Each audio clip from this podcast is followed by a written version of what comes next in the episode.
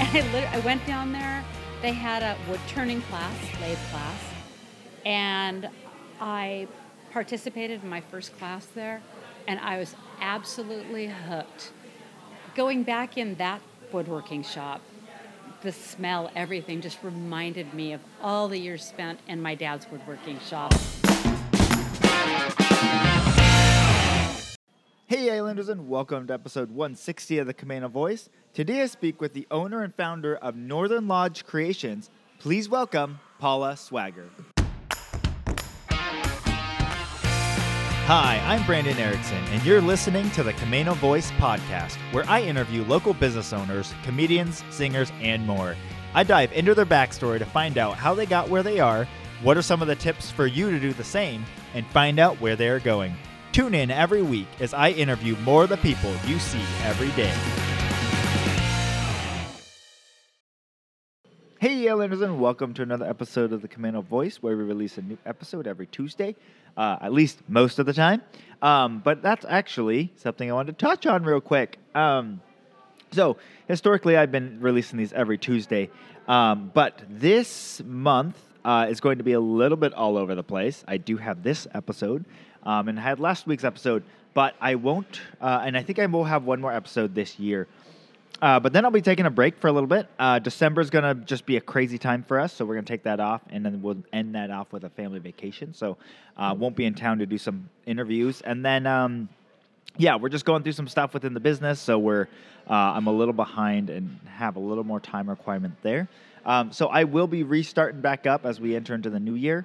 Um, so you got a couple more episodes out of here, or one or two maybe um, this year, and then we'll take in a break until next year. So just want to get that out of the way before we jumped into this episode. Um, so if I don't talk to you before then, Merry Christmas, Happy Thanksgiving, uh, Happy New Year, and I hope you guys are all ready to kick off a great new year in 2023. Um, okay, with that out of the way, today I speak with Paula Swagger, who is the uh, owner and founder of Northern Lodge Creations.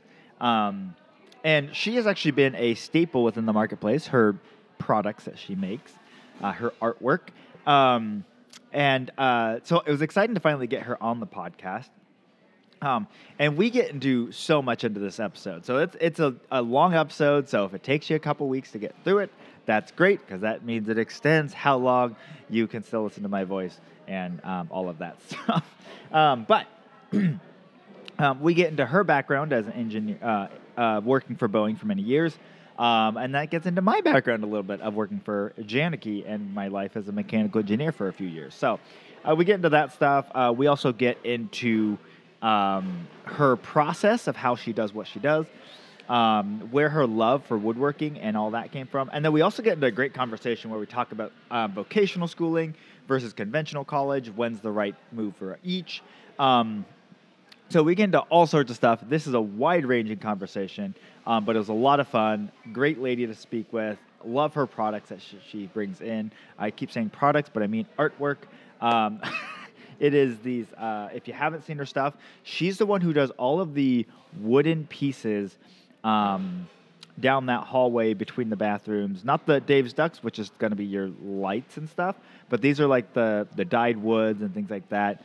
Um, beautiful pieces. Um, always keeps her display looking great. So, anyways, that's her. That's her stuff. So be sure to check that out. But without further ado, here is my conversation with Paula Swagger. Hey, Islanders, and welcome to another episode of the Camano Voice. Today, I'm here with the owner and founder of Northern Lodge Creations. Welcome to the podcast, Paula Swagger. Yeah, good morning. Thanks for having me. This is going to be really fun. Yeah. Um, is that how you pronounce your last name? Yes, it's Okay. Swagger, yeah. Okay, cool. Um, before we get started, tell us a little bit about Paula. Uh, I live here in the Camano Stanwood area. I live out by kind of Kayak Point. Oh, nice. I've uh, been out in the area here now for 30 years. Wow. Yeah. I grew up in uh, Burien. Uh, back then, Burien was very rural. Uh, and then spent a few years in Lynnwood and Okay. uh, then ended up moving out here to this just peaceful, loving area out here that's so nature Yes. oriented. Yeah. nice. So you said you grew up in uh, Burien, Burien, Burien? Burien, yeah. So Burien is uh, south of Seattle. um, by SeaTac Airport. Okay. For those of you up in the North End, yeah, it's, it's north of SeaTac Airport. And uh, back then, I was born in '62, so I'm, I'm gonna be I'm 60 this year. And uh, Ah, congratulations. yeah, yay! it's weird to say I'm 60. um, but yeah, Burien back then, now it's very busy, but back then it was pretty rural. I mean, there was horses and a lot of kind of small farms and just different, Yeah. you know. But we grew up in this kind of a, um, I want to say it was a different time. It was. Uh, you basically, as a kid, you'd go out and play, and your mom would be like, "Hey, just get home before dark. You know, call if you're going to a friends for dinner. You know, uh, we didn't have, you know, cell phones or computers. Yeah. three channels on TV, right? Right. So yeah, your imagination and your, uh, you know, was kind of your fun. Yeah. Yeah. Well, and it's it's it is weird how um, I've thought about this a lot. Like how we get so like, well, what if we can't reach that person? Like between point A and point B, like they're at a service. What are we gonna do? It's like we lived so long without. Really, it was just like, yeah, just be back, and if you don't show up before dark, then you're like, that's weird. Maybe they're at a friend's house. Like I don't know. It was. I mean, I think um, I miss those days. Yeah. Of somewhat being being able to have this kind of private disconnection, Mm-hmm. um, and you could kind of be in your own space in your own world. And now it just if you don't answer your phone, people are like, "I texted you. How come you didn't?" Well, I was busy. I I don't know. yeah. Well, I also wonder, like, from a anxious perspective, like, in some ways, you think that the fact that we can communicate at any point makes it so that we'd be less anxious or like worried about people. But it makes us more worried because, like, they didn't text back. What if they're in the dish on the side of the road? What if, you know, your brain starts running off and you're like, It does. I never, I never used to worry about. Now, when someone doesn't get back to you, you, get, you start freaking out. And I, we really, uh, me and my husband both talk about how much we kind of miss the days when you were just a little more disconnected, uh, a little bit more privacy. I think sometimes you don't have the privacy because Yeah. everybody can contact you at any moment of the day. Yeah. Right. yeah. Yeah, one one thing that um, I've heard from people uh, when it comes to like business, you know, people that run businesses or even manager positions or things like that, uh, they said just because someone has the ability to contact you does not mean they have the right to. Like when it comes to sales calls or whatever, like you know, people reach out all the time and. If they leave a message and it's something pertinent or something that I'm like, oh, I'm interested in that or the cause or whatever, I'll call them back. But if they don't leave me a message, they're not respecting my time because they're just trying to get me so they can get me on the phone to do whatever their thing is. And I guess I laugh because you know back then all you have was you know landline. Yeah. You know, and it would be by the time we were teenagers, me and my sister, you know, two teenage girls fighting over the one phone in the house and it's my turn to call my friend. It's so funny now to think about those days and then your mom would be I need to make a call. You girls need to get off the phone. Right.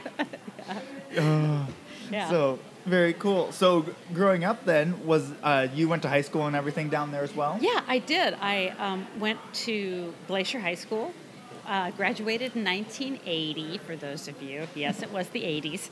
Nice. It was um, pretty small school. Uh, didn't have a lot of population down there, so we didn't have a very large class. But Yeah. um, high school was a great opportunity for me. I when I first went into well, I'll back up just a little bit. Okay. When I was growing up, I spent tons of time with my dad working in his shop. He had a huge garage kind of off the house. Um, and I spent most of my young years either woodworking with him or working on the cars. I was a little tomboy, so I was kind of, you know, his little girl that was always in the shop. So I had just great background, loved hands on. Uh, my dad was a wonderful woodworker, furniture maker. Nice. He had a forge, he forged metal, he did all sorts of stuff. So it was really um, a self sufficient lifestyle, and I was always like that. Uh, when I got into high school, I had an opportunity to take what they call uh, it's auto shop or automotive mechanic Yeah. shop, and I knew I probably wouldn't go to college. It just wasn't really in our financial cards back then. Uh, and Highline Community College offered vocational classes, so I was pretty good student. So I had most of my credits done really early. so I had was able to take extra classes, and I took this uh, advanced automotive training, uh, sponsored by the community college, and so basically, I was working towards getting becoming an auto mechanic, Yeah. diesel mechanic by trade. That's what I was hoping to do, which is kind of weird, but as and back then, I mean, 1980, that was an incredibly unusual thing for a, a woman or girl to do. Uh, I know nowadays it's not, but back then it was really, you know, people were like, well, why are you doing that? You're a girl. it's kind of funny, you know, you think about it now. Yeah. it was really fun. Um, we had to go, it was like a four hour class per day. So you would come in two hours earlier than school starts, Wow. and then it would be two hours into the regular school year. And so you had to make a commitment. And, you know, as a teenager, getting up two hours early is Yeah. really a tough, really a tough go. Um, but that was a really good opportunity. And the nice thing about it was they had what's called VICA competitions, Vocational Industrial Clubs of America. Okay. And this, um, and they did it for all the different trades type stuff. You could do carpentry, mechanics. They had all sorts of stuff, and it was a good sponsorship for vocational training. And I competed in the, all the way up through the state competitions Okay. in Washington State. And in my senior year, I took second place. Wow. I was the first girl slash woman that ever competed in the automotive industrial arts there. Wow. That's very and, cool. uh, yeah, it was really fun. So that was kind of my. Um, it, was really a bonus, and with that, it led basically to me getting a dream job offer. Um, the Boeing company, I got a call, and it was the Boeing company, and I was still in high school, so I wasn't even 18 yet, and they said, "Hey." Um, We've heard about you that you know you have this automotive training as a woman. That's very unusual. Um, we're looking to hire some women into the automotive fields. The, the Boeing company has like main automotive divisions that maintain all of their equipment and trucks and Yeah. vehicles. They said, Would I like to interview? like, I'm just a kid, you know? I'm like, uh, uh, sh- sure? yeah. It was really weird. And the story behind how they found out about me was my school counselor, like your guidance counselor, Yeah. He was had a friend who was a manager in the automotive division. He said something about me taking second in state and how much kind of an uproar it was when I showed up to compete as a girl in a predominantly all male uh, competition. And he's the guy was like, well, and again, you got to remember it was 1980. We're being, you know, forced to hire women into the trades. You know, we are being told we have to bring women into the fields. And he said, would she be interested? Because they were looking for somebody. So I got to uh, go on this interview, which was really strange. I'm just a child, you know. okay, they're like, you know, what do you know? What are your skills? And so I went over, you know, what my skill set was as a mechanic. And they said, well, you know, it was a good interview. I, I thought, you know, I don't know, I've never been on one. Yeah. Uh, went home, didn't hear anything for a couple of weeks, and thought, eh, yeah, you know, it was a good dream, but you know, whatever. And then I just got a call, and they said, "This is Boeing Employment, and uh, we would like you to start in two weeks. And could you come down and finish up the process?" I hadn't even finished graduating from high school yet, and I now just landed. And back in 1980s, Boeing was some of the top paid jobs in this area. Yeah. It was really good. I my starting wage was four times what my minimum wage job I had at the time was. I didn't even know what to do. I was like, I all of a sudden now had a grown up income, and I was, you know, still in high school. Wow. And um, they let me work what was called a split shift, so I worked a half a first shift, half a second shift, so I could continue to finish and graduate high school. Yep. And then, um, yeah, and then I came on to the day shift down there and uh, moved around in the Boeing company over the years and took on a lot of opportunities into the electronics and the uh, research and development side. Yeah.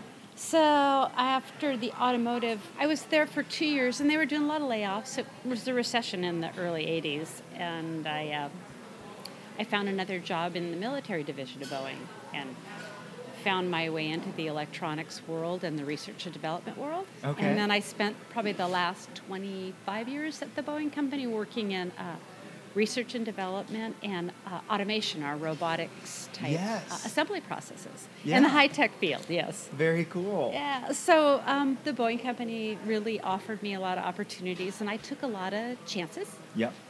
And and any opportunity that came along, I just didn't let it go. Yeah. I, I just like you can't let that go. You you got to take them when they come up. yeah. You know, even if sometimes cool. it's scary, and even if you fall flat on your face, right? You know, Yeah. opportunities are the things you never let go by. Right. yeah. That's so cool. So then, um, what was it like for you then, starting when you started at Boeing and stuff? Oh, that, that's a funny story all in itself. well, being uh, the first woman they'd ever hired into their automotive division as a mechanic, I came in as what they would call an apprentice. Um, and they weren't really thrilled about having to hire women. Yeah. They were a- they were asked to basically, you know, uh, you know, a little bit of uh, trying to get a little equal rights in there for, for different people, Yeah. and um, you know, there was very little people of color. There were no women. The funny thing is, I go into the automotive shop and it's like, okay, well, we really don't have a locker room for women, and we don't have a woman's bathroom. So I would have to actually go all the way over into the main factory area to use the bathrooms out there because they had no women's facilities. They just didn't. It was all made for men. On my first day, I think they were trying to see, you know, how tough I was going to be and how I'd manage. So they sent me out uh, with a vehicle number. They said, "Go get this vehicle and bring it in the shop." I'm like, "Oh, okay." Just a little kid, go out there, got to get the vehicle, and I'm like, "Oh no!" It was a semi, a tractor trailer, uh, a Mack truck, and back then they had a little bit older ones, and I'm like, okay, I get in it and I'm like, okay, one, I've never driven a stick before. This ought to be interesting. uh, it was so bad. I sat in there. I did finally get it started. I had no idea like how to release the air brakes or how to do any of Oh, that stuff. word. But and they were all just watching to see whether I would manage to figure it out or not. It took me a while, and it was really an awkward, you know, trying, you know, driving a stick when you don't know how, especially a semi's my not, not really smooth. I managed to get it in there and get it in the shop. But this is kind of the never ending challenges they kind of put me through. trying to, you know, see, you know, gave her tough stuff. Uh, they actually paired me up with my um, journeyman, because they usually pair up a apprentice with a journeyman. And uh, good or bad, it ended up being good in, in the end. Uh, the man that I was paired up with was deaf. He was 100% deaf, and I had never been around someone who was deaf. So that threw this huge challenge on me. I'm like, what? Really? You're going to throw me? And he had kind of a bit of a temper. But I kind of just toughed it out with him for a few months, and eventually he warmed up and he figured out that I would work hard, I'd do anything I was told to do. And then I kind of became like his daughter. He just, he treated me so good, and we had great, you know, our communication was all written because he didn't sign or anything at that Okay. time. So we would just write these little notes, and I got really good at being able to just write down what I needed. And yeah, he could um, talk. He was a little hard to understand, but he could talk um, Wow. pretty well. Uh, but yeah, that was kind of the things that they did to me. It was a never ending. Send me out on service calls where I would go out to change tires on semis on the road. And you get out there, and the drivers are like, oh, let me help you. Because they, were- they didn't want me to have to change the tires on their big trucks. but it did. It, it I, I managed to get through and, and survive the couple of years that I was there at the automotive. And I flourished. I, I really enjoyed it. And I think some people were threatened by having women come in the fields, Yeah. but by and large, I think most of the guys eventually come to figure out that I was just there to work like everybody else, and uh, it ended up being really fun. Yeah. A really great opportunity in my life. Yeah. Yeah. Very, Very fun. cool. Yeah. So how did that end up transitioning into the next piece then? Well, the next piece was when I was getting laid off and I moved. Um, I needed a job. I wanted to stay with the company, and they were hiring people um, in the military division for electronics work. And back and then it was a space in the military side, so we were still building um, uh, the Range Rover and stuff for the moon. That stuff was still being done. A lot of space technology. Okay. IUS satellites were brand new back then, so that was new stuff. But I, I took a job, even though it was a downgrade and stuff. I'm like, well, I wanted to stay. And I went into that because I had experience reading blueprints and so on, so that was good. And I just started doing assembly and manufacturing in the electronics side, and I excelled. Just was, I was, I had an aptitude for it. Mhm. And then Boeing offered a lot of classes.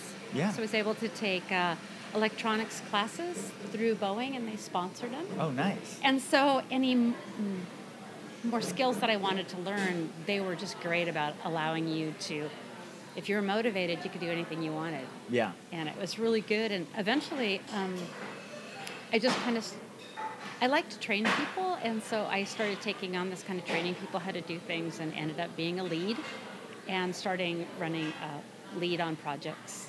Yeah. And I ended up moving into the uh, military side for the uh, B1 and the B2 programs, which Okay. I really enjoyed. And eventually ended up back up at Everett, mostly because I live north and commuting all the way into Seattle was brutal. So I took a job on the commercial side in the electronics side. Okay. And came back up to the Everett plant.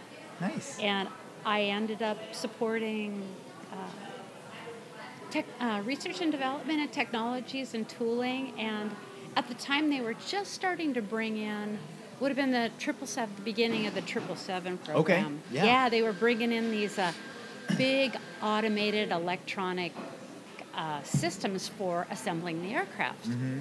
And it was new. They weren't doing it anywhere else in the world. So Boeing was really kind of groundbreaking. And I kind of just got teamed up with some people where I was helping on the electronics installation side of the control systems. And pretty soon I just got involved and I became part of the team for the automated tooling Okay. world at Boeing. And Wow. it was really good. Uh, lots of years worked triple seven program, moved into four seven, and they were automating a lot of the processes over there. Yeah. So it's kind of like computer controlled robotics, not like super high tech ro- not Right. like super super fancy robotics, but Yeah. it was moving the aircrafts in these really small movements to get these you know perfect fits like you need Yeah. for an aircraft. Yeah. So that was really another opportunity that just came my way, and I picked up on it. Mhm. Yeah, it was really good. Nice. And I ended up uh, also working what they call static and fatigue test, Okay. which is where we test all the airplanes for their durability. Yeah. So we basically uh, take the first couple of airplanes and we put them through their paces and break them and hook them all up and move them around until we can break the parts. And so you're testing the manufacturing build Yeah. and the strength of the aircrafts, the expectations of what they expect, how long they'll last. Yep. Uh, take them through a life cycle of like a 30 year life cycle in two years. So you run them under pressure and then test them to see how all the structure does over Yeah. time. Yeah, it's a really neat, was a really neat team to be Yeah. with. Yeah. Very cool. So, uh, my background is mechanical engineering. Oh, awesome. Um, My husband so- is a mechanical engineer. Yeah. So I, I worked at uh, Janicki Industries up north. right, yeah, yeah. Um, and so we worked with, um, you know, I worked on some of the few, uh, the segments that were made for the tail end of the fuselage that Janicki would produce for them. Um, on on the, um, the composite side on or the composite side. Composite yes. side, excellent. Yeah, so for the down in South Carolina mainly. Yeah, my um, husband worked for Advanced Integration Technologies, who teamed up with Janicki Okay. for a lot of their work as well. Yeah. Nice. Yeah. Yeah, and so w- it was cool because when we we actually did a uh, eight month stint down in Boeing because we basically had a for a long time Janicki had a contract with them that they would send someone down and stay with them and kind of help them on with that On side of site. it. Yeah. Yeah, and so uh, I was chosen for that for one of the the cycles, and so my wife and I and the kids moved down there. Um, our youngest son was actually born there. Um, How do you like it down there? uh, it was it was fascinating. I mean, um, you know, I'd worked with Janicki, which they've got decent sized manufacturing plants and stuff like that. But you work inside of Boeing, and it's it's a different world. It's so big. It's so monstrous.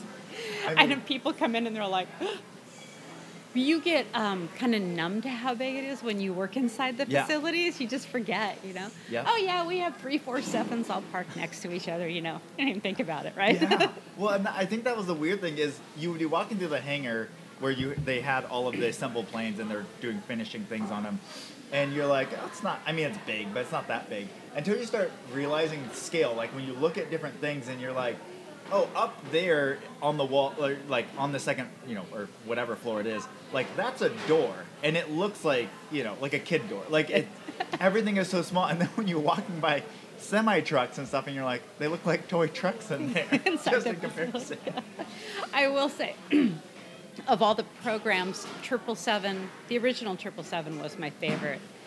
But the airplanes, my favorite is the Four Seven. Okay. What's your favorite airplane of those? Uh, I don't know. I I always got the numbers all mixed up. I always wanted to see what the like Dreamliners and stuff looked like or felt like to actually fly on because we saw so many of them, and but we didn't get to like Chance yeah. to fly on Yeah. one? Yeah. So I just thought they were fascinating. I just like the amount of stuff they put into those, all of the planes and stuff, and just the.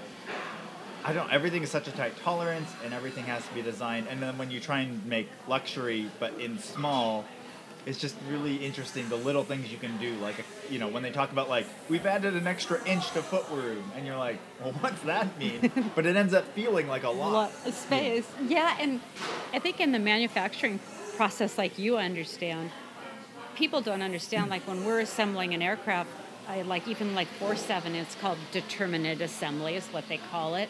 The manufacturers build your parts.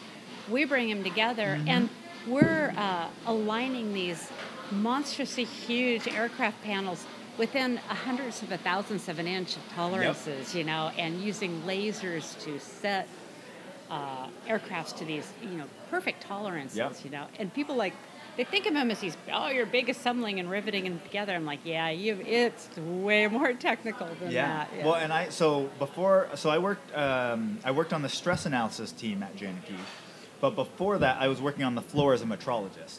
So I was doing the laser, you know, oh, all the tracker measurements. work and stuff. Yep. Fant- oh, tracker work is fun. Yeah. I love tracker work. yeah. So we were doing all of those things, and um, it was it's just crazy how tight of tolerances everything had to be.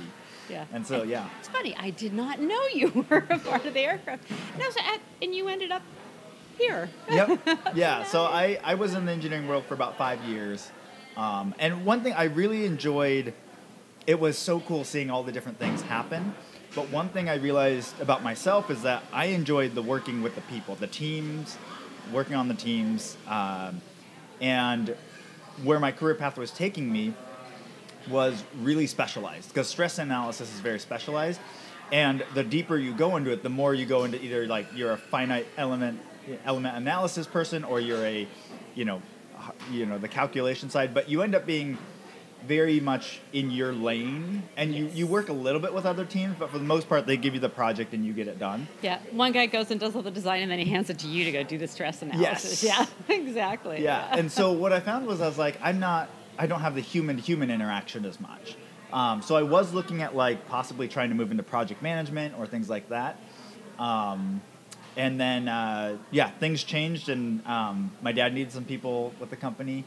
Um, so I was actually let go from Janicki because they, I had become a, like, I didn't fit in any of their squares, you know, because I didn't really want to continue in stress analysis, and I wasn't, I didn't have enough skill set yet to do any sort of project management, and they already had a pretty decent amount of project managers, and so they didn't have a spot for me, so they kind of didn't have a spot, so they just let me go, and that allowed me to figure out what I really wanted to do, and so then I started working with my dad, and now I'm here.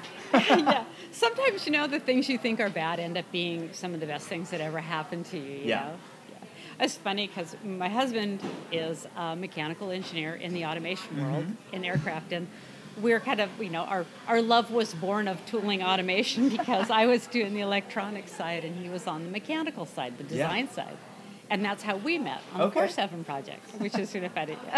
I see why it's your favorite plane now. and yeah, and no, we worked, you know, we managed for a lot of years. We worked together uh, for a lot of years, which is hard, yes. uh, but we did do really good. Our, our, our, our thought processes are a lot alike. So, Yeah. yep. He was doing the mechanical side, I was on the electronic side, and so it worked really cool. nice. Very cool.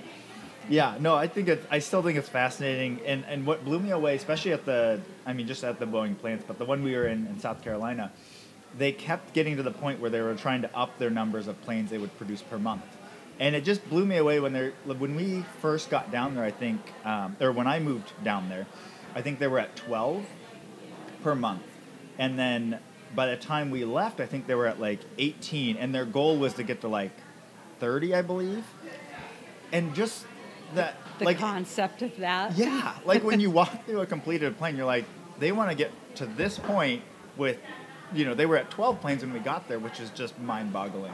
In and of itself. Yeah. Yeah. yeah. So it's, it's just crazy. The amount, like, there's a lot of things about Boeing that you're like, man, they're really slow moving on making decisions or on certain things because they're, they're a massive company.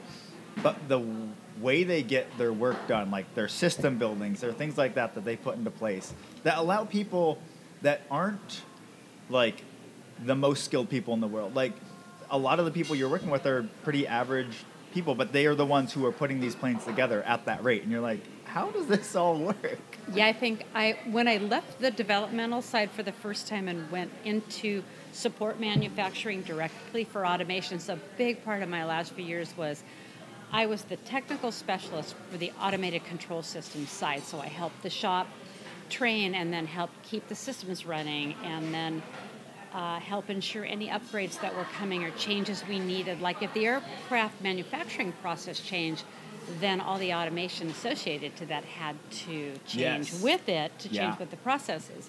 And so the whole process and how you can't really change one thing without touching a hundred other things that Yeah. then touch a thousand other things and it just gets exponential as you go down the road. Yeah. And when I started working directly in manufacturing, I realized because I was a bit of a snob at the time, thinking, oh, they're just the shop people. Yeah. No, you realize how skilled those people are, Yeah. how much they know. And without them, aircrafts don't get built. Right. You know, they have so much skill, and people don't give them the credit for the skill that they have out in the factory. So, Yeah. people out there were fantastic. Work Yeah. hard, a lot of hours. Yeah. And, uh, yep, Very getting cool. it done, building these beautiful things everybody gets to go on beautiful vacations in. I know. Yeah. Yeah. No, it's, it's really cool. And then my friend is a pilot, so I get to hear from him every once in a while. Um, Whether he likes them or not. right. Well, some of the older ones, he's like, "Oh my word, it was terrifying," you know. And, um, but uh, yeah, no, it's really cool. It's neat what they do, and they have done so much for that area, for this area. I mean, Camano. So many people on Camano commute to Boeing every day. Yeah, So. like I said, when I was uh, when I was young, I mean, working for Boeing was a privilege. It was fantastic. It was Yeah. super good pay. It was um, it was the place to be. Yeah. you know, yeah, it was nice. Yeah. Um, and they do employ so many people, and they, they and then the people they employ, you know, support all our businesses, and Yeah. so I really think the Boeing company has been awesome for our area. I hope Yeah. they stay. I really hope they stay. Yeah, I know. So this kind of brings me to one of the other things that we talked about um, prior to the podcast, but um, uh, you seem very passionate about things like vocational schooling Yes. and things like that versus your kind of traditional college path, which for all of my growing up years, you know, I, I was born in 89. You know, throughout my years was just everyone was pushing towards the colleges, you know, Yep. STEM, going to college. Um, and I feel like the vocationals kind of fell by the wayside, but now Absolutely. we're really seeing that importance of those. So I wanted you to talk a little bit about that. That is a oh, that's a big passion. Me and my husband both have that we see now. Both Dave and I are um, very hands-on people. I you know grew up in a household. My my dad was a carpenter, uh, and so he was in the trades. And so most everybody in my family was kind of in the trades work. And back then, trades were really good pay, and they still are. Um, Dave's dad had a concrete business, so that was again, it's trades, Yeah. concrete work and all his trades. And nowadays, you find they stopped having auto mechanics. There was no more uh, machine shop in high school, no more carpentry in high school. Now you find you see people people don't know how to work on their own car. They don't know how to fix things. People haven't been trained, and so now you try to go find an auto mechanic. My truck's actually in the shop right now, and they don't even have a full crew. Can't even hire enough mechanics to fill those slots. Yep.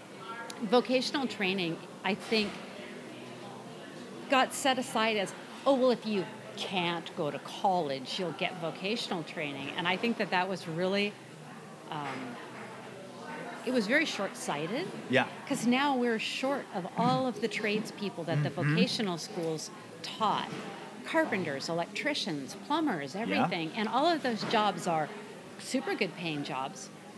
And the thing I think I really appreciate about uh, vocational schools, and then they usually go right into the trades, and they have apprenticeships. So you can go to a vocational school, be in an apprenticeship. You're now also getting paid. Yeah. You're getting to go to school. You're getting training. And then that's going to work you into your journeyman jobs. And you literally, you're usually already having a job while you're being trained in the skill, as Yeah. opposed to going to college. Maybe you go to college for engineering and then you find out after four years and $60,000 that you don't like it. Right. and now you not only have an education you didn't really want or you know can't put to use and uh, possibly a skill set that isn't in your wheelhouse. Right. And if you go into a trade or you go to vocational school, you're now working in that field. You can kind of determine pretty quickly Yeah. this isn't my thing, Yeah. but you haven't spent a bunch of money. Right. You haven't committed so much. Maybe you were in the carpenter's trade, but you want to lean over towards the electrician. Well, a lot of the skills you've learned will still translate over. Yeah. And I really would love to see our high schools put all of the vocational training back in the high schools again. Yeah. Give people a chance to feel what it feels like to work with wood, what Yeah. it feels like to work on a car. And it'll give you a little bit of an idea if that's something you might want to do. Well, Yeah. Hands on, you know? Well, Yeah. hands on training. Well, and I think there are there's so many people that um, in my generation I think would have been would have naturally followed into the trades, but there was such this push to go to college that they ended up there. And now they're, you know, as they call it, like desk jockeys, and they're like, I don't like working at a computer. I don't like doing these things. I want to do something, you know. want to work but- with my hands. Yeah, but they're Yeah. they're not doing that, and they're like, well, now I need to pay for my debt and everything else. So like, this And is where I'm going to be. Now I'm stuck. Yeah, You, Yeah. you kind of get yourself stuck a little bit. yeah. And I think that for me personally, when you work with your hands and you create something or you fix something of your own or whatever in the Yeah. house, you know, there is such a satisfaction to that. Yeah. I fixed that or I made that versus I bought that, Yeah. you know, and I think that when people experience that, they realize, I really enjoy actually building something or creating something with my hands. you Yeah. know? And it gives you a little bit more, I want to say, independence because you're like, well, if my car breaks down, there's some things you can do on your own. Or, you know, if my dishwasher breaks down, can I fix it as opposed to being stuck, having to call somebody, have somebody come in and take care of it for you, right? Yeah. yeah. And from a woman's perspective, having any skills that, you know, it's been back in my day, let's say I needed something fixed Yeah. you know, I don't want to be the woman in distress going, oh, I can't fix that myself, you know. Yeah. It's nice to have the independence, and with independence comes freedom, Yeah. I think. And Yeah. sometimes when you've gone to college, you have all this debt, you kind of taken your freedom away a little bit Yeah. with your debt and Yeah. your commitment to the job you thought you maybe wanted. Yep. Yeah. No, And for sure. Exponential technologies and stuff, so many of the skills that people thought they would go to college for are now being replaced by technologies and um, AI and stuff. So you got to be very careful what you go to school for. Yeah. But no AI is going to be able to build a piece of furniture, you know, handcraft something for you, Right. you know. So those skills to me are always going to be needed Yeah. and and they're extremely um, in short supply skilled people are yeah Yeah. i don't know if you hear on the radio you'll constantly hear you know oh well, we're taking on apprentice for this for carpentry for anything And Right. yeah it's uh, you know there's jobs out there for people it doesn't require you know, sixty thousand dollars in debt in college to, Yeah. you know, Yeah. find Well, a and- career. Yeah, and like being on the other side of that, and like when something's going wrong here within the marketplace or within our building complex, it's like trying to get someone out when you've got an emergency, like something is not going right and it could be very destructive. It's like trying to get someone to get out is so difficult. You're calling multiple plumbing companies or electrician, you know, and you're just it's it's getting smaller and smaller. I think I took my um we work on our own vehicles, but I bought a newer truck Mm-hmm. and we got a warranty, uh, extended warranty, and I wanted to just have one thing that you know we didn't have to work on ourselves. so you really can't work on it yourself because you'll void your warranty. right. So I call him like, yeah, it's not shifting. Well, um, we can get you an appointment um, in early December. Um, De- December? You said December? so yeah, so that was like two weeks ago, and so I'm like without a vehicle till Oh my word. they can look at it in December, and they're just like, we can't hire people, we don't have a full staff, we cannot get mechanics in. Yeah. Like you, right? Can't get it fixed. Yeah. Yeah. Well, now they can't even get the cars in because those aren't there. It's just- then I'll be lucky if they find out I won't be able to get the parts, and then it'll be another two months, three months. Ah. yeah. Oh, yeah, it's interesting times. So much for the new car. So, um, okay, so you've done, uh, you were doing all of these um, things on the mechanical side, um, but you did mention that your dad had done some woodworking and stuff. Yeah. Is how did you get? How did you kind of come back to woodworking? Actually, that yeah, that kind of goes with the meeting meeting my husband. Mm-hmm. um, we were dating, and he was working out of a shop in Everett, and it was a really cool little place. It was like a co-op woodworking place where they had all this equipment, and you paid a fee, and you could go in there. You paid a monthly fee, and then you could use all the big equipment, you know, and you could do your woodworking there.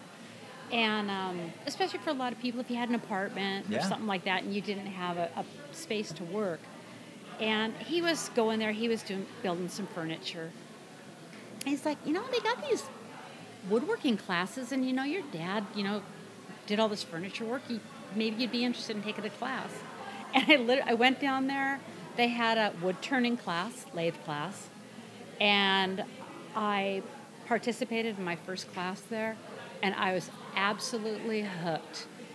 Going back in that woodworking shop, the smell, everything just reminded me of all the years spent in my dad's woodworking shop. And I don't know if you've ever been in a woodworking shop, Yeah. but you walk in and it's just this oh, the smell of wood, the smell of all that stuff is so beautiful. Yeah. And I started taking classes there at um, the little shop there in Everett, and it was so much fun. And I, you know, started to learn more skills. But with all my mechanical background, I had a lot of knowledge of equipment, of running equipment and tools and things. Yeah.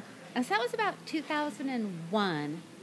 And I kept taking classes, and eventually they started having what's called master classes. Okay. So they were bringing in uh, artists in the woodworking field and turning from all over the world. They were bringing Cool. them in to teach classes. Yeah. And I didn't even know that was a thing, but it, apparently it was. A, it's a big deal that a lot of these artists travel all over the world and teach their craft. And so I got this exposure to these wonderful artists who uh, were one teaching me skills, and, and just their passion for their art and for their woodworking was so overwhelming. And, and I had always thought of wood as a craft, wood workmanship, you know, craftsmanship. Yeah. I never thought about it as art. Mhm. But as I was around these people whose kind of viewpoint of woodworking and turning, and it was art. It's a different kind of art. Yeah. It, it takes a craft, but then your craft allows you to create this art. Yeah. And uh, it was so fun to work with these people. I met so many really interesting people. Yeah. And that's kind of how I got started woodworking again. Okay. So then, as you started getting back into it, then, um, when did the idea of actually taking it past just you enjoy it as a hobby? I got to be where I enjoyed I, I bought my own lathe, which was a big deal, you know, and I, yeah. I, I bought a lathe and I, I, you know, so I had my little shop at home. And uh, the funny thing was, I didn't really have a shop at the time, so I just had the lathe in my garage. I kind of carved out a little corner for myself there, you know, got, you know, a few grinding tools and the things you need. And um, I just loved it so much that I started to create so many things Yeah. that at some point, what do I do with it? Do I sell it? And I got asked, somebody had seen some of my work and they asked me to participate in Art by the Bay. Mm, And so to be in Art by the Bay, I had to have a business license. And I had never thought about having a business. It was really funny for me to even think about it. So I'm like, oh, okay. I guess I have to get a business license. So I went through that process of getting a business license and kind of start that business. And Art by the Bay was kind of my biggest focus for a couple of years. Yeah. And around here, it's a big deal Yeah. to participate in Art by the Bay. Yeah. And that was really fun. And the funny thing is, Art by the Bay was where I met your dad. Okay. And that's, uh, you guys were having your booth. Yeah. And it was still just the roaster. Yep. And um, after, I think on the second time you're at, I was asked to, to participate, you guys had the Christmas. Yes. uh, the art- holiday house. Had the holiday house Yep. over at the roaster in the little roaster area over there. Yeah. They would take up all of uh, the shipping department The and they would turn it into the Christmas house. So then all the shippers would be behind the curtain. and it was so funny because I participated. It was it was I could not believe the amount of people that would line up to go through to shop in there, and I'm like, people really like to buy stuff like this. This is really cool. Yeah. yeah, and it was so I don't. It was so unique to have that little space in there and, Yep. and have everybody coming through. So that's kind of how I got hooked up selling stuff here. Yeah. yeah. Very cool. And then eventually, once you guys did the store, then uh, Christy had asked me to be a permanent. Um, could I be a permanent vendor Yeah. and, and sell here? So it definitely keeps me busy. Nice. well, good. Yeah. So, um, tell us about your process then, because one of the things that always uh, baffles me when it comes to woodwork is when you see a finished product and it's per- like you know the varnish and everything and it's smooth and it's like it doesn't look or feel like wood anymore. Right. Um, t- t- tell us about your process of how you start and how you get to the ending. Yeah, so part of, um, if I go, you know, kind of big process, um, when it comes to all the wood that I collect, so um, we try, primarily we harvest most of all of our own wood. And what we try to do is you'll get a lot of trees that go down in storms Yeah. and a lot of trees either that have to come out, maybe it's construction or somebody has a dangerous tree. Me, uh, we try really hard to people offer if it's good wood you know we're, we're first out to go to go pick up wood or to have people go hey i got a tree would you like to come you know take the wood and so we try not to like cut down trees that would you know we try not to do that if we if we at all can Yeah. and if a tree has to be cut down, one of the cool things we love now is we will take a tree, we may mill the lumber, and it'll either be for furniture work, and then or some of it'll be for me for turning. And uh, that wood never really dies. It either becomes a piece of art, Yeah. it becomes a piece of furniture, and it continues to live on. Yeah. You know, if a person gives me some wood, I usually try to make some make them something. If it's a tree that was on their property or a tree they were real fond of, I will make them something that Yeah. they can have as a representation. And uh, we'll process all the wood down and I store it. And then eventually I'll kind of like have an idea, I want to make something. And you kind of, I have a lot of wood. so you start picking through everything. Oh, maybe it should be out of a piece of maple, or maybe it'll be out of a piece of alder. So, real quick, the only storage of wood that I'm aware of is firewood. So, like, do you guys, Oh. how do you guys store Yeah. this type of wood then? Um, we get two, two, well, we now have a kiln, which is really nice. So we uh, will process our wood through the sawmill, or I'll cut it into, you know, um, rough sections for wood turning, which is kind of a different storage for that. And then we'll put all of our flat lumber will go into the kiln, okay. and then the kiln will take the moisture content down. And it's slow. It's a slow process, so your wood doesn't check. You see how firewood gets checked and split. Kind of want to minimize uh, all of that. Yeah. We'll put it in the kiln, and then we we built a, um, a shop. We have about a 5,000 square foot shop now Okay. at our house, and a big chunk of that is our woodworking side, and we store. The wood goes from the kiln to dry storage inside the shop, Okay. and then that way it stays at a constant uh, moisture content. Yep. It kind of moves with the moisture of the area, and uh, that's how we store it. And on my woodworking, if it's for turning, I sometimes will cut it into particular sizes that fit on one that fit on my lathe, and that oh that's going to be a bowl. I want to orient it this way, so I'll cut the wood into sections, and then I'll uh, seal up the ends with the wax, and then I'll store them on some racks that I have and some storage areas in the shop. Okay. so they dry slowly, Yep.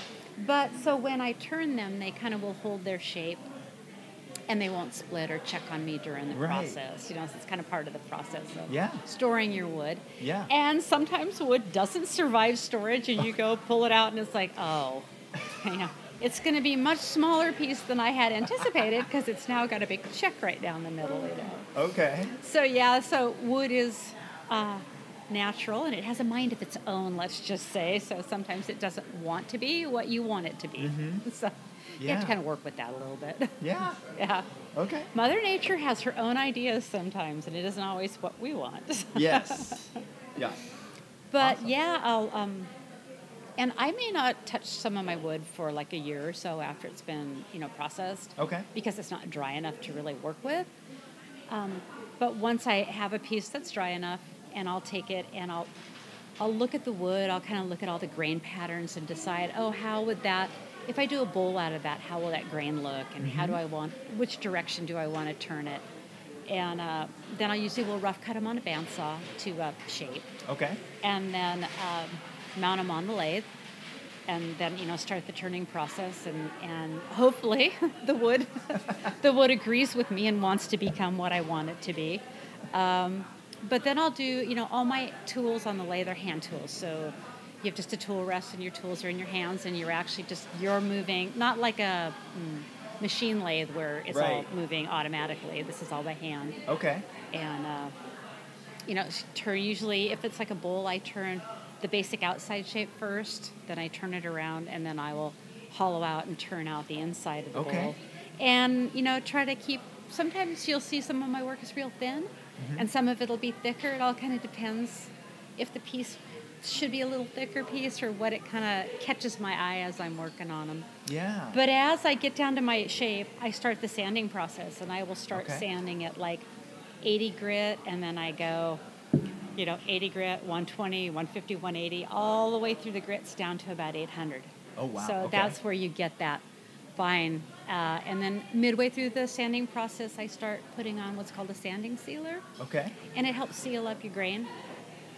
And then you keep, then I'll keep sanding through that process, and then eventually when I get down, if I'm dyeing the colors, which I love doing, the Yeah. dyeing process is so fun. About about 400 grit, I'll start applying the dyes. Okay. And uh, then they can penetrate the wood, and then I keep sanding off and re-dyeing until you can get that kind of richness you see in some of my colors are really rich. Yeah. It's multiple layers of dye. Okay. Um, and then in the end, once I'm down to about 800 grit, I'll start polishing with like a hard wax, a paste wax. Okay. And then polish and sand the wax down and then polish again until you can just get that glossy smooth. It feels like glass when you touch them. Yeah. Yeah. Well, that was the thing. I was like, I've always like your pieces. I like feel them. Like, I have no idea how it gets to this point. a feeling not no longer feels like wood. Yeah. Yeah. Yeah, and if you'll find when you look at like a really fine piece of crafted furniture, the first thing you want to do is run your hand over the furniture, right? Because it just it just says,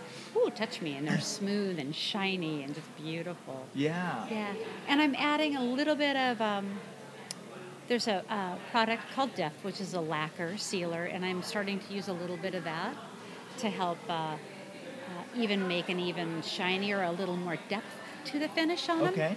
I do like to finish off with the paste wax because if somebody buys a piece, uh, Minwax can be bought anywhere, Okay. and anybody can touch it up. You Okay. know, over the years they can polish it with wax, and if they want to brighten it up a little bit, or if it looks like it's getting dry, they can polish them up. So I try to keep it user friendly, buyer friendly. Yeah. yeah. Nice. Yeah. Very cool. So the other question I had then, um, where did the name Northern Lodge Creations come from? I get to uh, I get to give that to a really good friend of mine. Um, he was up here from Texas visiting. He's part of a, a company that does a lot of automation. He owns that, and he was up here visiting. And you know, Texas is kind of pretty bland. and he was up here, and he's just like up at the house, and it's just so many trees. And I live on about seven acres, and with a lot of timber around. And it's like your house is just like a lodge out in the mountains. I'm just going to call it the Northern Lodge. and it stuck, and it got to be kind of a joke between us about the Northern Lodge. And uh, eventually, when I started my business, I adopted the name. I actually called him. I said, "Hey, you know, I'm going to use the name, you know, for my business." And he kind of thought that was pretty funny. I said, "I wanted to honor you with that because it fit really well." Yeah. and the Northern Lodge Creations, and it really suits the kind of woodworking I do. Yeah. Yeah, and the kind of work that I like to do. Yeah. Yeah. Very cool. Um, so the other thing uh, we I wanted to touch on because you were telling me about this before we started the podcast. You guys are, are redoing your house, Oh, yeah. but not just like a small remodel. So No. tell us a little bit about the process, and then what's kind of the your your vision for like the end goal of it. Well, part of this was well, it's, it's getting to be great. It's back to woodworking. Both me and my husband love to do woodworking, and we decided we were going to do a remodel. And got plans, and they were kind of eh. You know, it was like, well, the the idea of the the concept of what walls were going to come out and stuff was fine, and we knew we were going to do all the work ourselves. And then we weren't sure, like, well, kind of what's the look we're kind of going for? And i ended up uh, contacting a, a wonderful lady uh, and she helped us do a little bit of design. Uh, she works on craftsman homes so she does a lot of restoration work in craftsman you know old historic craftsman homes. So we said well we'd like our house to maybe have that craftsman look with that true craftsman style millwork and all that stuff and it started out just being a remodel and it's now become this whole huge process of most of the wood in our home including all of our cabinets uh, the millwork um, the box beams all of our ceiling beams trim doors all is wood that came from our property Wow. trees that we had um, and then we milled them, processed the wood down, took it down to dimensional lumber. We've built all of our cabinets. We've done all the millwork, and in a true craftsman style home, and just uh, really amazing. I mean, I can't even imagine when I walk in there how much work we've done over the last four years. And so, in that whole process, uh, I'm learning a ton about different styles of woodworking. So my husband is helping me learn what we call flat work or how to do cabinet work. Okay. And cabinet work also goes into building like boxes and different stuff, which I'm now going to be adding to my art. Okay. Kind of jewelry boxes and different processes of Yeah. how to do different kind of joinery, like finger joints, or whether you're going to do biscuit joining of, uh, you know, cabinets or boxes. So I'm learning all these great skills, and it was kind of funny because my dad had all these skills, but I was pretty young when Yeah. he was doing that. So although I saw the work done, I didn't have the hands-on myself. And now I've, I'm, I'm just acquiring tons of woodworking skills. And we're just finishing our upstairs. Finally, the hardwood floors are down, all the millwork is in, um, and now uh, we'll finish up downstairs. And then we're actually building like these craftsman columns that will go up to do these big uh, columns dividing the rooms, and so Okay. that's how work we're doing. And we thought, just from our perspective, well, people will come in and they go, I can't believe you built this. And we said, well, is this something that as a business maybe we would like to do expand Yeah. from just the art side to maybe people want custom cabinets built or maybe they would like a piece of furniture built or you know we have the skills and it's kind of fun to share your skill, your Yeah. craft with Yeah. other people. And so me and my husband were thinking, well, maybe our house will be a showplace and people can come and look at our craftsmanship and look at our furniture and maybe somebody wants something done. Yeah. Uh, so that's kind of what we were thinking in the end. It didn't start out that way, but now it might end up that way. Yeah. That's very Yeah. cool. So That's it's been like a four year project, and we are still married, just saying. oh, doing all the work ourselves, let me tell you. After about four years, one of living in the chaos of a remodel. Is, Right. Yeah. Never ever, anything really being settled or Yeah, anything. and if you move one more furniture or one more box, you know, and the fun part was the house was pretty much gutted for a while inside. We ended up moving out to our shop and we lived upstairs. We have a, a great room upstairs. So we ended up living in our shop for almost two years because the house was too chaotic Yep. uh, to live in. So that was actually kind of fun. Yeah. Yeah. And so we have a lot of equipment now of our own, which is really nice. And so one of the things we do, like at Christmas, instead of buying like gifts for each other, we'll buy like a tool for the woodworking side of the shop, or we just bought a new drum sander, or we bought a planer, or something like that. So that's kind of what we buy for gifts for ourselves. nice. That's very cool. Well, that's really cool. I'm excited to see uh, pictures and stuff as you guys continue it's that. it's been quite a project and it's been fantastic yeah Yeah. and it is really so cool to look around and know that you know all of the the huge kitchen is all out of the alder off of our own property all the millwork is all the fir from our own property and Yeah. so it's really pretty yeah Yeah, that's really cool. It, it's it's a complete story. It's just it has the whole aspect of maintaining what was there in Yeah. the beginning. And the trees, you know, the trees that came down when we had when we built the shop, we had to remove some trees, and so we put them to work. And one had to come out when the house was being remodeled, and but it went right back into the house again because that was the one tree that did all of the trim and box beams for the kitchen was the one that was right in front of the house. Oh, cool. Yeah. That's so cool. No waste. yeah, no, that's really cool. My wife, um, I'm not a, I'm an audiobook reader, but not like a, a great reader. But uh, my wife, probably three years ago, um, read a book that was all about the, I forget the name of it, but it's, it talks about like the language of trees and how they talk to each other and how they communicate. Um, and um, I just find that I think that's it, that I'm like I'm, I'm curious. You know, the trees are somewhat dead, but like you know, Yeah. I feel like the other trees remember. Like They, they do, and I and like I said, I always feel you know I love nature, and nobody wants to cut a tree down, but in fact, if something has to happen, that it just it gets to live on, and Yeah. and, it, and it becomes something so beautiful, and people are like, oh, that wood is beautiful, and they would look at a fir tree, and never know that that wood inside that tree is that beautiful and has Yeah. its own beauty to it. Yeah. Yeah. So now I never look at wood the same. And if I go over to someone's house and they got a wood pile, like a firewood pile, I'm always like, oh, what kind of wood's in your fire pile? And people are like, my husband's like, stop pulling wood out of their fire pile, Paula, please. Can't help myself. yes. Um, so, um, who are some other uh, woodworker artists um, or people that you know of, um, either within the area or, or from afar that you, Oh. you like?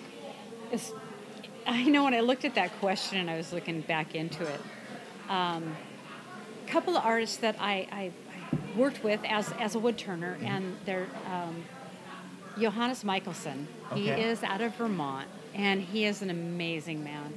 Uh, he does these, one of his well known things, he does these uh, wood turn cowboy hats and different kinds of hats. Okay. And they're wearable, they're, they're beautiful, and they're, they're turned so thin that you actually can see light through them. They're so beautiful. Wow. But uh, he has turned hats for almost every president in the last probably 30 years. really? Yeah, and he has work in the Smithsonian. There's a there's a huge uh, wood turning uh, wood art in the Smithsonian, which is really amazing. Okay. The Smithsonian Institute back in D.C. I got to know him, and he had this great passion, just his passion for his work. And it wasn't just, oh, hey, I'm woodworking. It was like all of the love in him as a person just went into his art and the way he talked about it. It changed my whole viewpoint on how I looked at what I did. It wasn't oh, I'm just going to make this and sell it. It was like, put my heart into that Yeah. when I look into it and I put my love and my time into that. And it makes the art piece more beautiful, maybe, Yeah. and maybe not, but for me it does because it's like I look at it, it makes me smile. I know I put time into it, thought, and I put my heart into it. Yeah. And I, I always thought of it before as a craft, and he just showed me that you as a person can then put yourself into your work. Yeah. Yeah, and he and he was just amazing, really loving man. I really enjoyed working with him and getting to know him. And his whole life, his whole life is woodworking, and Yeah. uh, and it has been for so long. It's really That's so neat. cool. And I got to know um, kind of a different side. Uh, a man from uh, the UK, uh, Martin Pigeon. He's a wood turner, and uh, he did two things. He did a lot of wood turning, like uh, like production wood turning. Yeah. And the thing that I learned from him, so in Europe, a lot of they have what they call guilds, and I'm, a lot of people may have heard about that. So Yeah. you may have a wood turning guild or a uh, silversmithing guild. Well, if your dad was a wood turner, you went into the wood turner guild, and then you were accepted and you trained as that. Mhm. Kind of like vocational or craftsman here in the states, but it's like this. Yeah. I don't know. It's kind of it's weird. You know, it's like your dad was a wood turner, so you will become a wood turner. Right. And um, he was a guild turner, but he did a lot of production work. Um, but again, he had these great skills, and he just came from a different world that I'm not used to. And uh, and then he did all his production work, but then he would do his art side. Yeah. And so he had to mix. So his was a mix between art and production that made his money, and then the art. That was what he really loved to do. Yeah. So he was very, very fun. And uh, I got to meet a man called, his name was Frank Sudol. Uh, he has passed since. And we did a, um, we had a team of people that were wood turners through this club, and we created what was called Bright Lights. Yeah. And we would have, um, we would invite a wood turner from somewhere in the world to come to one of our homes where we had a shop. And then they would teach a class at our house. Yeah. You know, so like I had a, a big enough shop that I could actually, you know, have a wood turner come and teach a class there. And uh, he did a class at my house. And he was the first person that probably introduced me to dyeing wood colors. Okay. He was somebody who was kind of innovating and dyeing and doing airbrushing on finished wood. He would do these beautiful, like two, three foot tall hollow forms, and then he would do all these carvings and piercings to make these amazing art pieces, and then he would paint them and dye them in all these beautiful colors. And I had never seen that done with wood before, and so Yeah. that was my first exposure to that. And he had, he was kind of this. Uh, fantastical person. He had these huge ideas about art and creativity, and he was so fun.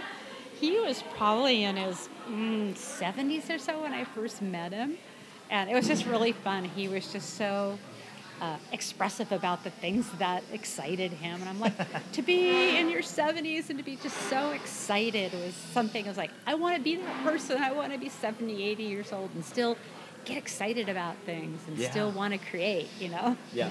Yeah. That's awesome. Well, thank you. All right. Well, I like to end every podcast with some rapid fire questions. Sure. So the first one is what purchase of $100 or less have you enjoyed the most in the last three months? I bought two small gourd little bowl creations at uh, the Anacortes Art Festival. And they're these little hand painted. And then she did some like decoupage in the inside. And they're just sitting in this shelf. And I don't know why they make me so happy. Every time I walk by there, I'm like, those are so pretty. And they were not very expensive, but they were just so pretty and they make me happy. That's awesome. That's great. Um, who is the most influential person outside of your family in your life? Probably Johannes Michelsen. Yeah. Yeah, he was just really touched me as a person. I, I really enjoyed uh, getting to know him. Yeah. Nice. yeah. Um, okay, this is a fill in the blank question. Uh, it's I know this is weird, but I've always wanted to blank. Play the fiddle. Okay. That's very cool. I just got a fiddle. My husband bought me one, so I I'm learning how to tune it right now. Yeah. Step one. Yes. Yeah. That's an it's such a cool instrument to hear it played and see it played. Yeah. But it's it's very yeah. I don't know why, just something about it just just draws me to it, and I'm so excited. Yeah. And I was wanted to start, and then when um, COVID hit, then I couldn't get lessons anywhere. So yeah, now I'm gonna start all over again, trying. Yeah. Nice. Very cool. There's a local fiddler, uh, Julie Campbell, and she's fantastic. Uh, she just embodies everything that you want in a fiddler. Like she's so happy. She's always smiling when she's playing. Um, and she just Could playing the fiddle not make you happy? I Yeah. just seems like it should. Yes. Well, when you're starting up, sometimes the practice noises that Well, I. I will say that I think right now it's not making my dog very happy. He's like, oh, please learn to tune that soon, Mom. All right. Uh, who is an interesting or fascinating person that I should interview next? if you could get an interview with Marie Claire. Marie Claire. She's an artist and a jewelry maker out of Mount Vernon. Okay. She had her work upstairs here a little bit, Okay. and she was always at Art by the Bay. Uh, I, she's, she designed and, and did our wedding rings for me and Dave. She is a beautiful person and has a very interesting life story, Okay. and just a beautiful person. Nice. yeah. All right. And lastly, what piece of, piece of advice would you give your 20 year old self? My 20 year old self. Actually, I jotted down a few notes on that one because I thought it was important. if I could tell my 20 year old self something, I'm not sure I would have listened because I was 20 and I knew everything. Oh. It's, it's to be true to yourself and, and to follow your passions. Um, don't follow the money or what other people think that you should be. Um, I spent a lot of my younger years worrying about uh, being called different or odd. Uh, the norm just never fit me, and I think that when you're young, we try to fit in where Yes. where we think people think we should fit in, and you'll find that if you try to be what you are not, eh, in your heart, you will be a very unhappy person. Yeah. So just love your passion and love being different. Now, if somebody calls me odd or different, I take it as a compliment. I'm Yeah. like, oh, great, I am different. That, and then you know, uh, just you know, embrace your individuality. Just be yourself. Mm-hmm. Yeah. Very cool. And and besides, uh, lots of interesting people make the world way more interesting. Yes. Yes. Well, thank you so much for joining me on the podcast today. oh, thanks for having me. It was really fun. Yeah. Enjoy this. And Islanders, I will talk to you on the next one. Well, a big thank you to Paula Swagger for joining me on the podcast today, and thank you for listening. If you haven't already, be sure to rate, review, and subscribe to our podcast on your favorite podcast platform. It really helps us be found by other Islanders like yourself. And for more information on this episode, you can go to CamanoCommons.com slash podcast. That's CamanoCommons.com slash podcast. Thanks for listening, and see you next time.